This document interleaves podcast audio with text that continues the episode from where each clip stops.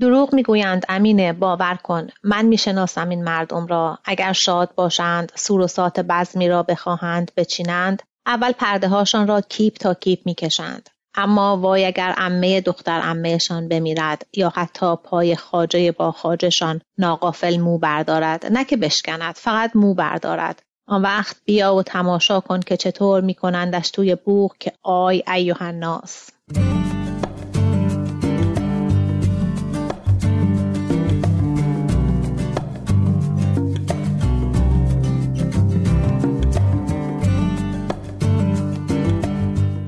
سلام، این قسمت سیوم پادکست سه نقطه است و در مرداد ماه سال هزار و چهارصد ضبط شده. پادکست سه نقطه پادکستی که توی هر قسمتش من دنا فرهنگ یه داستان کوتاه از یه نویسنده معروف میخونم و کمی در مورد نویسنده و داستان صحبت میکنم. داستان این قسمت انفجار بزرگ، نوشته هوشنگ گلشیری.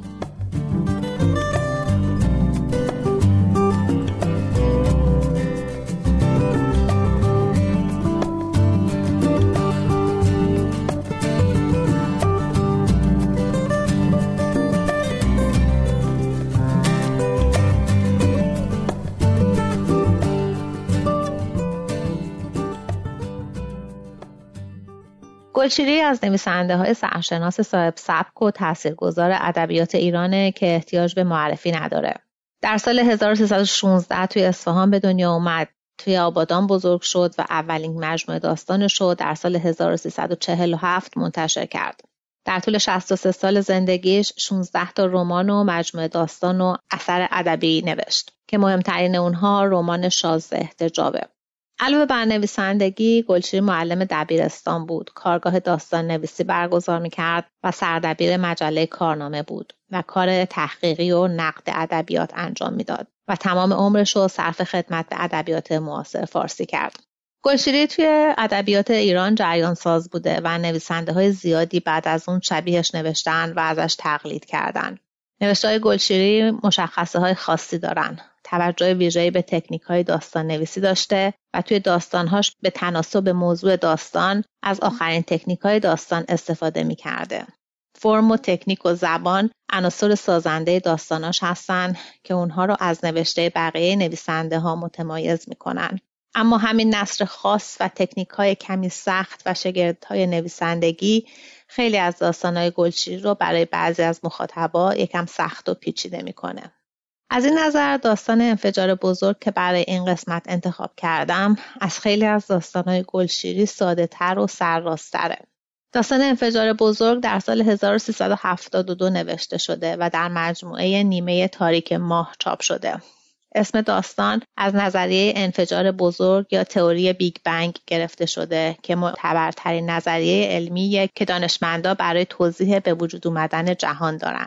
این نظریه میگه دنیا به شکلی که الان وجود داره حدود سیزده میلیارد سال پیش توی انفجار بزرگ به وجود اومده. انفجاری که توی اون قسمت عمده اجرام و مواد سازنده دنیا درست شدن و پایه قوانین فیزیکی کهکشان‌ها بر اساس اون هستش. راوی داستان پیرمرد مریضی به اسم فضل‌الله خان که توی روزنامه درباره انفجار بزرگ خونده و خیلی تحت تاثیر اون قرار گرفته و توی حرفاش چند جا به انفجار بزرگ اشاره میکنه. گلشیری که طبع آزمایی و زیبایی شناسی داستانی و استفاده از راوی و دیدگاه خاص از مشغله های داستاناشه، داستان انفجار بزرگ رو به شکل یک تک‌گویی بلند نوشته. در واقع کل داستان یه مکالمه یک طرفه است بین راوی فضل‌الله خان و زنش امینه خانم و به خاطر همین راوی داستان با لحن مراوده‌ای نوشته شده و این باعث شده که داستان شنیدنی و خوندنی و روونتر از بقیه داستان‌های گلشیری باشه. یک نکته دیگه‌ای که این داستان رو از بقیه داستان‌های گلشیری متمایز می‌کنه قهرمانشه. خیلی از داستان‌های گلشیری قهرماناشون مرد روشنفکر میانسالی مثل خود گلشیری هستن، ولی این داستان راویش پیرمردیه که گوشه خونه افتاده و لحن خودمونی و صمیمانه‌اش باعث میشه حرفاش به دلمون بشینه. داستانو میخونم و بعدش بیشتر در موردش حرف میزنم.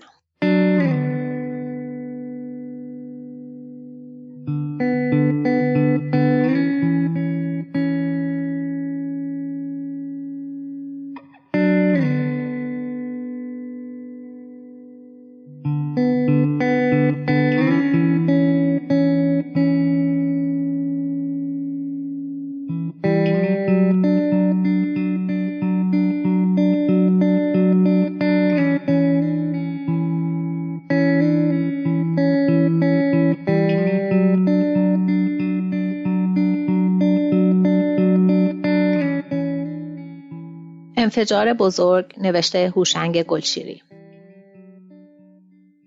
میگویم چرا یکی زنگ نمیزند بگوید فضل الله خان اولین دندان پسرم کیومرث همین امروز صبح نیش زد.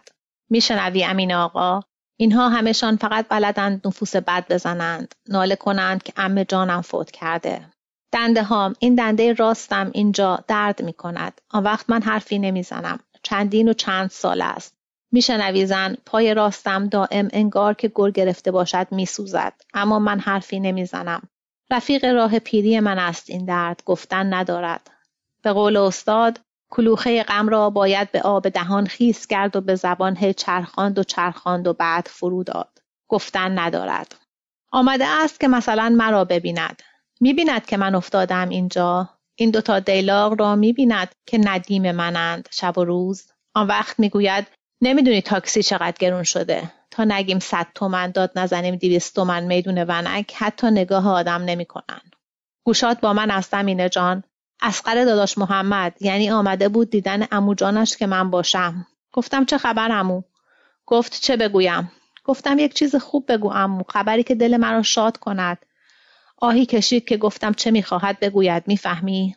میگفت کرایه رب و رب ما را درآورده. هرچه از این دست میگیریم از آن دست میدهیم به صاحب خانه.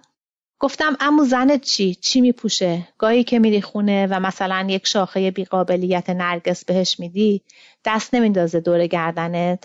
شنیدی چی جوابم داد؟ گفت دلت خوشه عمو. دروغ میگویند امینه، باور کن. من میشناسم این مردم را. اگر شاد باشند، سوروسات بزمی را بخواهند بچینند، اول پرده هاشان را کیپ تا کیپ میکشند. اما وای اگر عمه دختر عمهشان بمیرد یا حتی پای خواجه با خواجهشان ناغافل مو بردارد، نه که بشکند، فقط مو بردارد. آن وقت بیا و تماشا کن که چطور میکنندش توی بوق که آی ایوهناس. آن وقت دیشب خواب بودی تو. من بیدار شدم، دیدم صدا می آید. گوش که دادم فهمیدم باران می بارد. نرم نرم می بارید و گاهی یکی دوتا به همین شیشه می خورد. خواستم چراغ روشن کنم که ببینم. گفتم بیدار می شوی. خب دست بردم آهسته، تلفن را از عسلی برداشتم. گذاشتم روی سینه‌ام. می خواستم به یکی زنگ بزنم که بلند شود. اگر می تواند چراغ روشن کند، برود تو حیات، برود توی مهتابی، سرش را همینطور کجکی بگیرد زیر باران تا دانه های ریز و سرد بخورد به پیشانیش، به چکد روی گونه هاش. همینطور هم فقفق گریه می کردم و فکر می کردم به کی تلفن کنم که نگوید زده به سرش. راستش باز ترسیدم که تو بیدار بشوی و دیگر بیخوابی بزند به سرت. بعد گفتم خودم بلند می شوم. خودم را اول می کشم بالا، می نشینم، می چرخم. بعد هم دست دراز می کنم، یک دیلاق به زیر این بغل و یک دیلاق به زیر این یکی. بلند می شوم. خورده خورده می روم تا برسم به در، برسم به آسانسور. بعد دیگر می توانم به مش رحمت یا آن یوسف یا هر کس که نگهبان ورودی ما باشد بگویم کمکم کند بروم تا حیات ساختمانمان.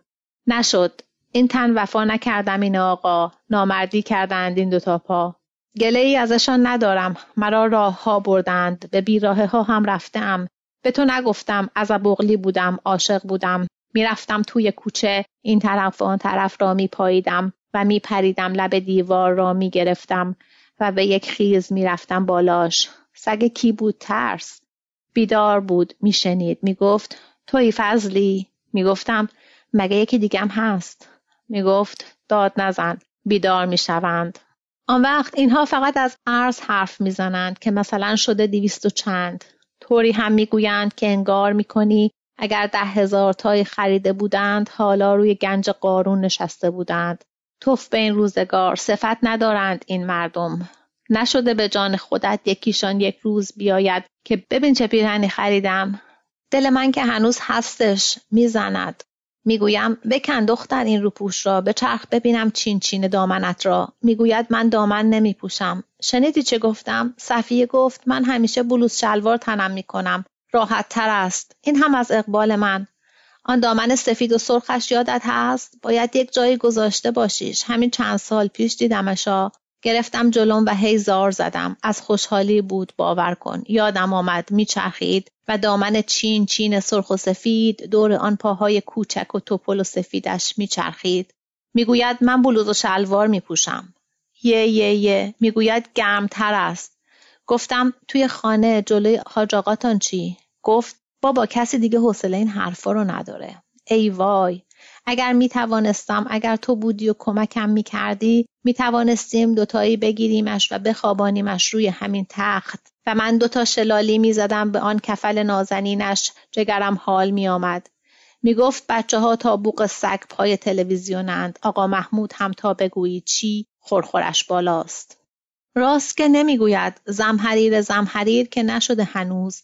راستش را بگو پیر زن، آن بیرون چه خبر است؟ پشت این پنجره، آن طرف این دیوار چه می‌گذرد که آقا محمود به دختر من هر شب خدا پشت می‌کند و تا صبح هی خورناس می‌کشد و این صفیه بی پدر هی فرت و فرت سیگار می‌کشد و به پنجره نگاه می‌کند تا که صبح شود، تا باز بلند شود و اول بچه‌هایش را برساند، بعد برود اداره، کاکلاش را بدهد تو و نمیدانم باز مقنعش را زیر گلوش سنجاق کند و تا سه یا سه و نیم همش مواظب باشد که موهاش نیاید بیرون.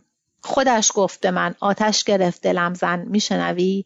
پرسیدم کدام دیواران بیرون میافتد؟ کجای این فلک سوراخ میشود اگر موی دختر گنبه گل من یک کم، فقط به اندازه این بت جقه روی این دستمال عسلی از لب مقنعش جوانه بزند؟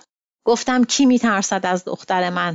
بفرمایید، همین دیروز توی روزنامه خواندم که پانزده میلیارد سال از آغاز هستی این آسمان و این زمین میگذرد. عکس آغاز خلقت رو هم گرفته بودند تازه. گوشت با من است؟ میلیاردها میلیارد سال هم باید بگذرد تا هر ذره‌ای هی تجزیه بشود و هی هوا سرد بشود. هوا که سرد نشده، زمحریر که نیست بیرون. از زمحریر هم باید بدتر بشود. همین دیروز بود که آن رنگ نارنجی غروب افتاده بود به آن دیوار. آن وقت صفیه می گفت شربت سینه نیست بابا، آقا محمود ده تا داروخانه رو بیشتر رفته. داروخانه بنیادم گفتن ندارن، رفته ناصر خسرو پیدا کرده. من می خوانم، تو که می دانی روزی دوتا روزنامه رسمی تیراژ بالای این ملک را می خوانم. کتاب هم می خوانم. توی اینها که این حرف ها نیست. رادیو هم که مدام می گیرم. سلام صبح بخیر را هر روز صبح گوش می دهم. سر ساعت دو هم همین امروز اخبار را گرفتم. از صد یا هزار درجه زیر صفر هم باید بگذرد. دروغ نمی گوید این صفیه. بفرما، این هم مجله روشنفکری. این حرف ها نیست. نق البته می زنند ولی هیچ کس نمی بینم بنویسد که دماوند صبح ها وقتی که خورشید هنوز پشت افق آن رو به رو باشد چه شکوهی دارد. مردند انگار، چسناله می کنند. نبودی تو، رفته بودی نان بگیری یا نمیدانم سبزی. صبح اول وقت یکی تلفن کرد، گفت دو تا جوان قرار گذاشتن سر پنج عصر وسط میدون ونک برقصن. من اول زنگ زدم به دو سه جا، همین طور شماره می گرفتم و همین را می گفتم. یکی هم به خودم زنگ زد و گفت. من هم قلتیدم و خودم را انداختم پایین و همین طور سینه خیز تا کنار پنجره و بالاخره بلند شدم. دلم گرفت والا، پشت این همه پنجره یکی نبود. مردند مگر این مردم. بعد هم که دست راست کردم و به هر وزاریاتی بود پنجره را باز کردم و روی این دوتا آرنجم خودم را کشیدم بالا که مثلا این نیمکت پایین ساختمان را ببینم. دیدم که خالی است. آن یکی هم که جلوی ورودی سه هست خالی بود.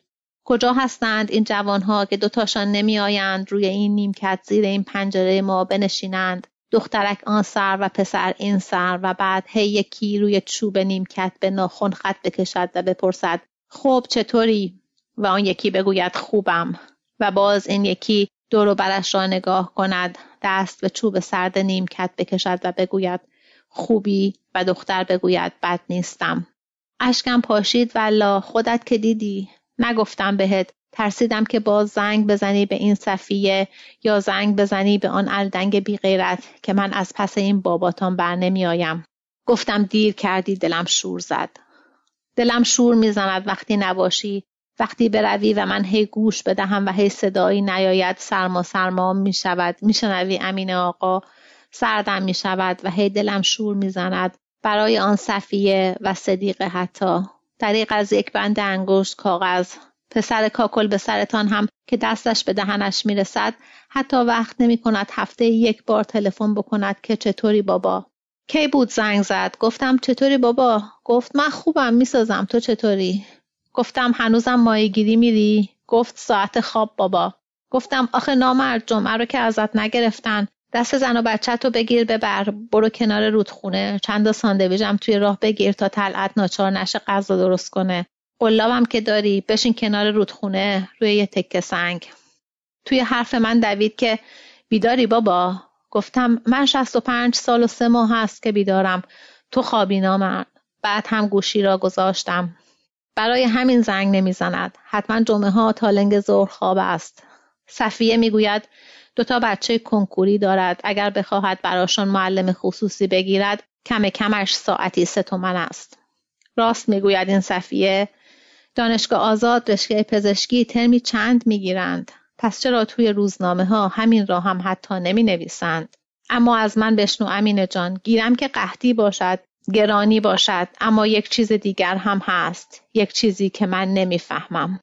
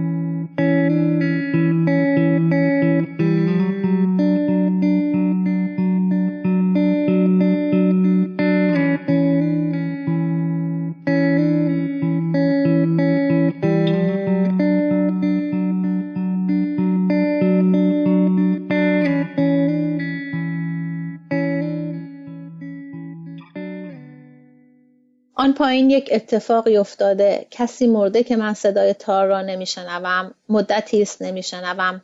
یادت هست گفتم برو ببین این همسایه زیری نمرده باشه، گفتی نه صداشون میاد. گفتم من هم میشنوم، آن شب از صدای جیغ زن یا نمیدانم دخترش بیدار شدم، اما آخر نمیزند. یادت هست که عصرها درست سر ساعت سه و ربع در گوشه بیداد نیم ساعتی میزد. تو گفتی تار زدن هم دل و دماغ میخواهد. دل و دماغ، خب بی دل و دماغ بزند تا دل و دماغ پیدا کند. نه خبری هست، یک چیزی هست که صفیه هم نمیداند، تو هم نمیدانی. بیرون که میروی همش مواظبی که مبادا بیفتی و مثل آن دفعه لگن خاصرت بشکند. برای همین دور و برت را خوب نمیبینی. نگاه کن زن، ببین چه خبر شده است. پانزده میلیارد سال از آن انفجار بزرگ تا همین حالا هی این سنگ و کلوخ‌ها چرخیدند و هی به هم خوردند تا شدند ما. شدند دو جوان که دو طرف نیمکت بنشینند و هی یکی بگوید چطوری و آن یکی بگوید خوبم و هی کون سرک بیایند کنار هم. آن وقت ما مردم خم نمی شویم زمین را ببوسیم. حرمت باید گذاشت. کفران نعمت می کنند این مردم، نمی رقصند. مثل کهکشان شیری خودمان که هی دور خودش چرخ و نیم چرخ می زند. گوش می کنی امین آقا؟ این پنجره ها را نگاه کن. توی هر بلوک همین شهرک اکباتان اقلاً دویست تا چهارصد خانوار آدم هست. همه هم پنجره ها را بستند. تازه اگر هم باز باشد فقط زرزر تلویزیون می آید. نگفتم برات، رفته بودیم کنار یک چشمه ای بالای ده خسروآباد، طرف های چهار محال. من بودم و پنج تا از دوستان. دوتاشان نیستند، شاید هم باشند، اما نشنیدم که باشند. چشمه سخت طوری بود که از تهش آب می جوشید. ما همان روی صفه زیر یک نارون کهن کنار استخر پتو میانداختیم یا گیلیم و از صبح تا شب یا توی آب بودیم یا این طرف و آن طرف ولو می شدیم. آبش آنقدر سرد بود که وقتی بیرون می آمدیم دندان هامان تریک تریک به هم می خورد. اما ما می دویدیم یا دست و پای تکان می دادیم و باز از نو می پریدیم توی آب. هر روز هم یکی آشپزی می کرد. قرار هم بود هیچ کس نه کتاب بیاورد و نه نمیدانم شطرنج یا کاغذ. استاد را که دیده ای، او هم بود. شش روز ماندیم. شبها می رفتیم خسروآباد و توی مدرسه ده می خوابیدیم و صبح باز برمی گشتیم سر چشمه. اسمش رو هم گذاشته بودیم ییلاق و قشلاق. صبح‌ها ییلاق می‌کردیم، شب‌ها قشلاق. غروب هم که می‌شد، هر شب یکی مجبور بود سرمان را گرم کند، برقصد یا نمی‌دانم آواز بخواند یا قصه بگوید یا یک بازی اختراع کند. آخرش هم بهش نمره می‌دادیم. شب چهارم نوبت استاد بود. گفت من کاری بلد نیستم، صدام هم بد است، خاطرات شخصی هم نمی‌خواهم برایتان بگویم. فقط می‌خواهم چیزی را که شنیدم بگویم. چهار پنج ماه پیش رفته بودم دربند به عیادت دوستی. وقتی برمیگشتم توی سرازیری متوجه شدم که دنده جا نمی‌رود. باد تایرها هم میزان نبود. سر پیچ توی سرازیری دیدم که یک مکانیکی هست. نگه داشتم و عقب زدم تا کنار دکانش. پیرمردی بود. گفت که باید ماشین را ببرم توی دکان. کلی جلو عقب کردم تا بردمش سر چال. دست تنها بود. گفت نیم ساعت همین دور و برها قدم بزنید تا درستش کنم. من رفتم کنار نهر. دیدم چه آبی دارد. سایه یک شاخه خشک افتاده بود توی آب. نشستم همان لب نهر و همینطور نگاه می کردم. زلال بود و آب هی غلت می زد و می رفت. یک دفعه دیدم پیرمرد مکانیک کنارم ایستاده و با دستمال دستهایش را پاک می کند. پرسید قشنگه هان؟ گفتم بله. گفتم خیلی قشنگه. گفت خیلی. گفت بله میبینم. چهل سال است میبینم. صد جا برام پیدا شد که برم و دکون بزنم و برو بیایی پیدا کنم. اما هر دفعه که اومدم لب این آب نشستم دیدم نمیتونم دل بکنم. اینجا خودتون که میبینید برای مکانیکی جای مناسبی نیست. اما من میدانی آخرش چه گفته بودم این آقا؟ مکانیکه گفته من گرفتارم آقا، گرفتار خم این باریکه خیابان و این نهر. گرفتار نیستند این مردم. مثلا می آید مرا ببیند، کتابی هم برایم آورده، اما ننشسته شروع می کند به ناله که بچه ها خرج و مخارج سرشان نمی شود. گفتم همکار محترم، من هم ندارم، مثل تو هم بازنشسته بانکم. این پاها هم که می بینی جفا کردند، اما هستم و هر روز صبح به کمک این زن بلند می شوم. چند دانه برنج و دو تا تکه نان شب مانده را که شب قبل خورد کرده ام می برم می ریزم روی هره این پنجره تا بعد که آمدم این جاده راست کشیدم صدای قورقورشان را بشنوم. نمی بینمشان، فقط صدایشان می آید. وقتی هم می پرند اگر یکیشان اتفاقا از این طرف بپرد رو به غروب می بینمش. گفت خوش به حالت که هنوز برات حوصله مونده. من که نمی فهمم که غروب میشه یا اصلا خورشید به کدوم طرف غروب میکنه. گفتم بگیر زیر بغل منو تا نشانت بدهم. نگرفت. هی هم حرف توی حرف آورد تا من یادم برود. وقتی میرفت گفت اگه سر بهت نمیزدم باید ببخشی، گرفتارم به خدا. گرفتاری دارد. گرفتار نیست این صندوقدار سابق بانک صادرات، آن بابا گرفتار بود. استاد میگفت از آن وقت حالا من دربند نرفتم، حتما گرفتار نشدم. بهمن گفت قبول نیست، باید یه چیز دیگه تعریف کنی، چیزی که سر خودت اومده باشه. جناب صداقت گفت نه نه، باید برقصه. استاد گفت باشه میرقصم، اگرچه هیچ وقت نرقصیدم. خب رقصید. خشک بود بدنش، دست و پاش انگار چند تکه چوب بود، اما رقصید. میشنوی امین آقا رقصید و هی سر و دست تکان داد، چرخ و نیم چرخ زد و هی مثلا قرب به کمرش گذاشت. بالاخره هم نشست و یک دفعه زد زیر گریه. میگفت من نمیتونم. کجاست حالا؟ گوشات با من است؟ گفت نمیتونم، من هیچ وقت نرقصیدم، ترسیدم که برقصم یا بخوانم، حتی توی حمام تک و تنها صدایم را ول بدهم. میترسند آن پایین شاید، مثلا این همسایه زیری که دیگر در گوشه بیداد نمیزند. شاید هم خبری هست که نمیخواهید به من بگویید. خبری شده امین آقا، مرگ بچه هات راستش را به من بگو. این مدت که من افتاده ام رقصیدن که ور نیفتاده، کوچه باقی خواندن، گرفتار طره زلفی شدن.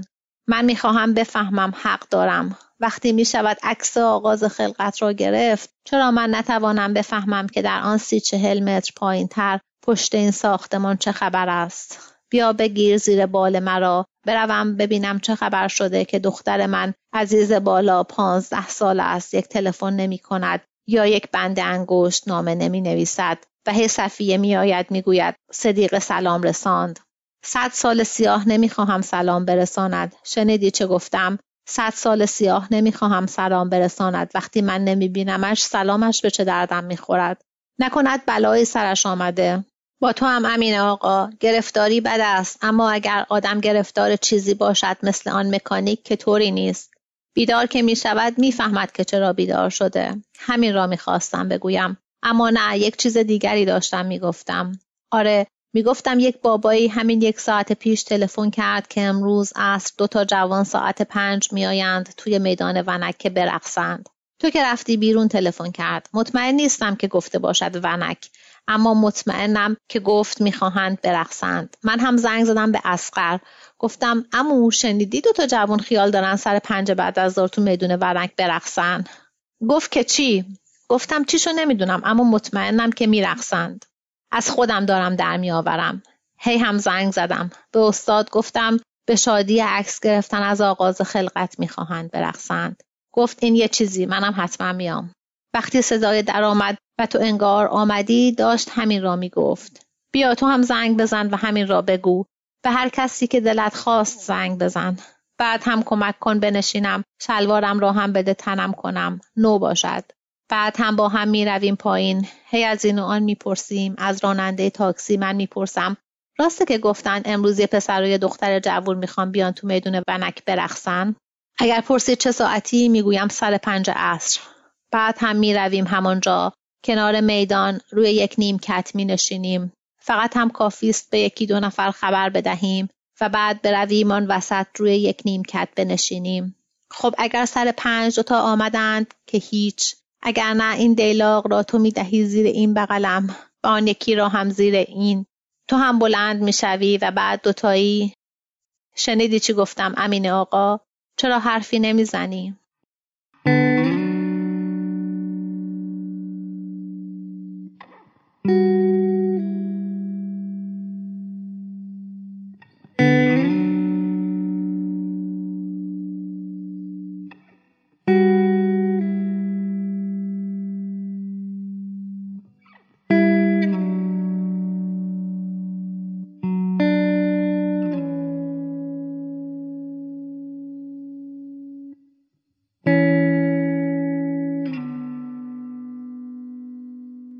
داستان انفجار بزرگ خوندم، نوشته هوشنگ گلشیری. این داستان رو خود گلشیری توی یه جلسه داستانخوانی خونده و هم فایل صوتی و هم فایل تصویریش توی اینترنت هستش که بسیار زیباتر و شنیدنی‌تر از داستانخوانی منه.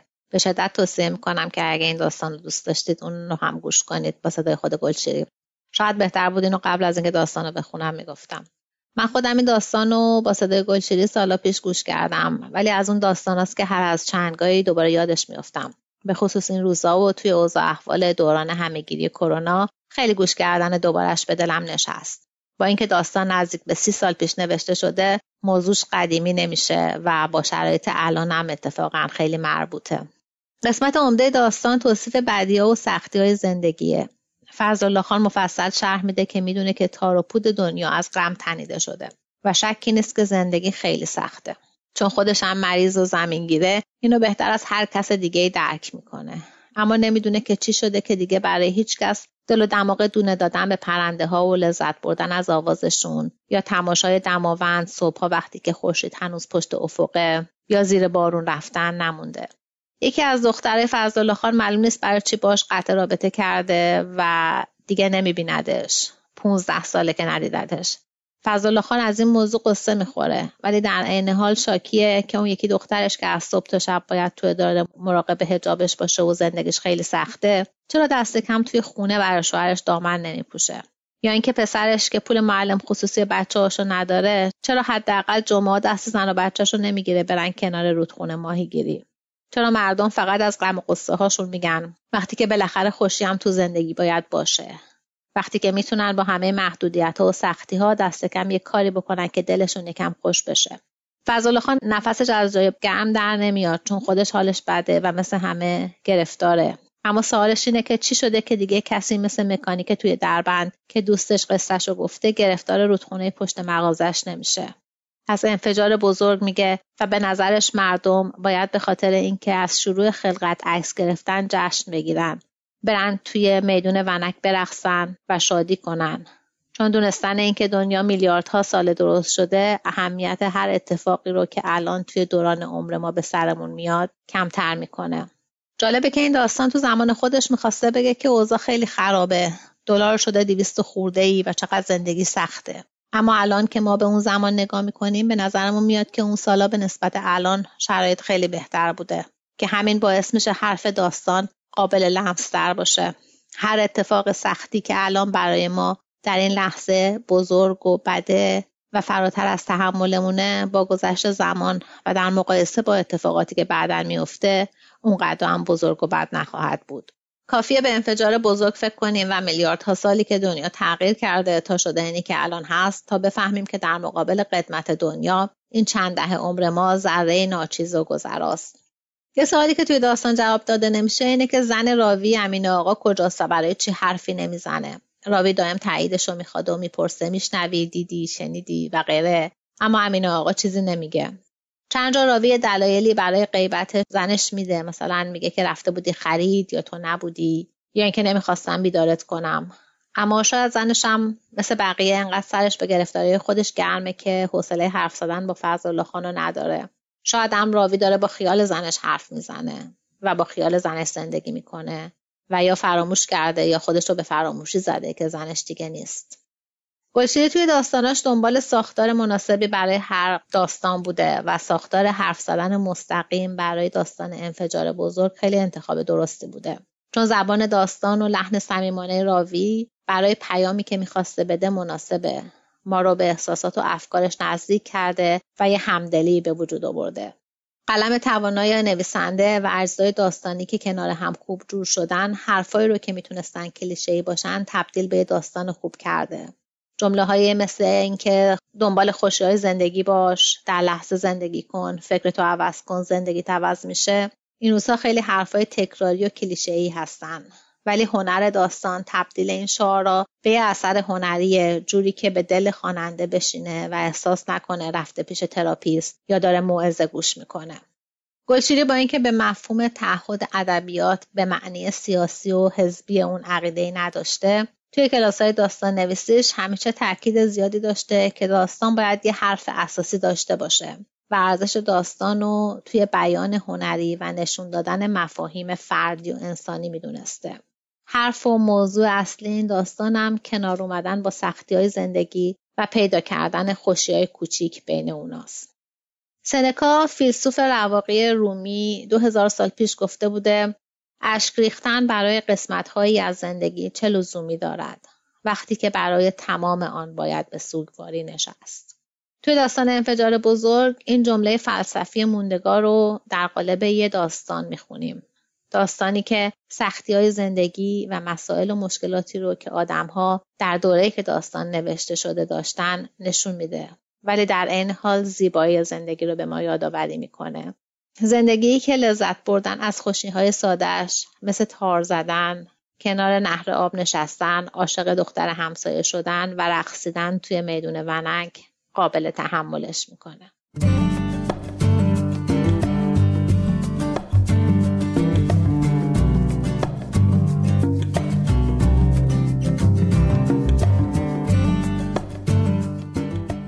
امیدوارم که از شنیدن این داستان لذت برده باشید و ازش خوشتون اومده باشه.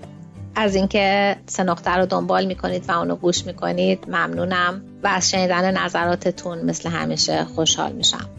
تا یه فرصت دیگه و یه داستان دیگه، خوش و سلامت باشید.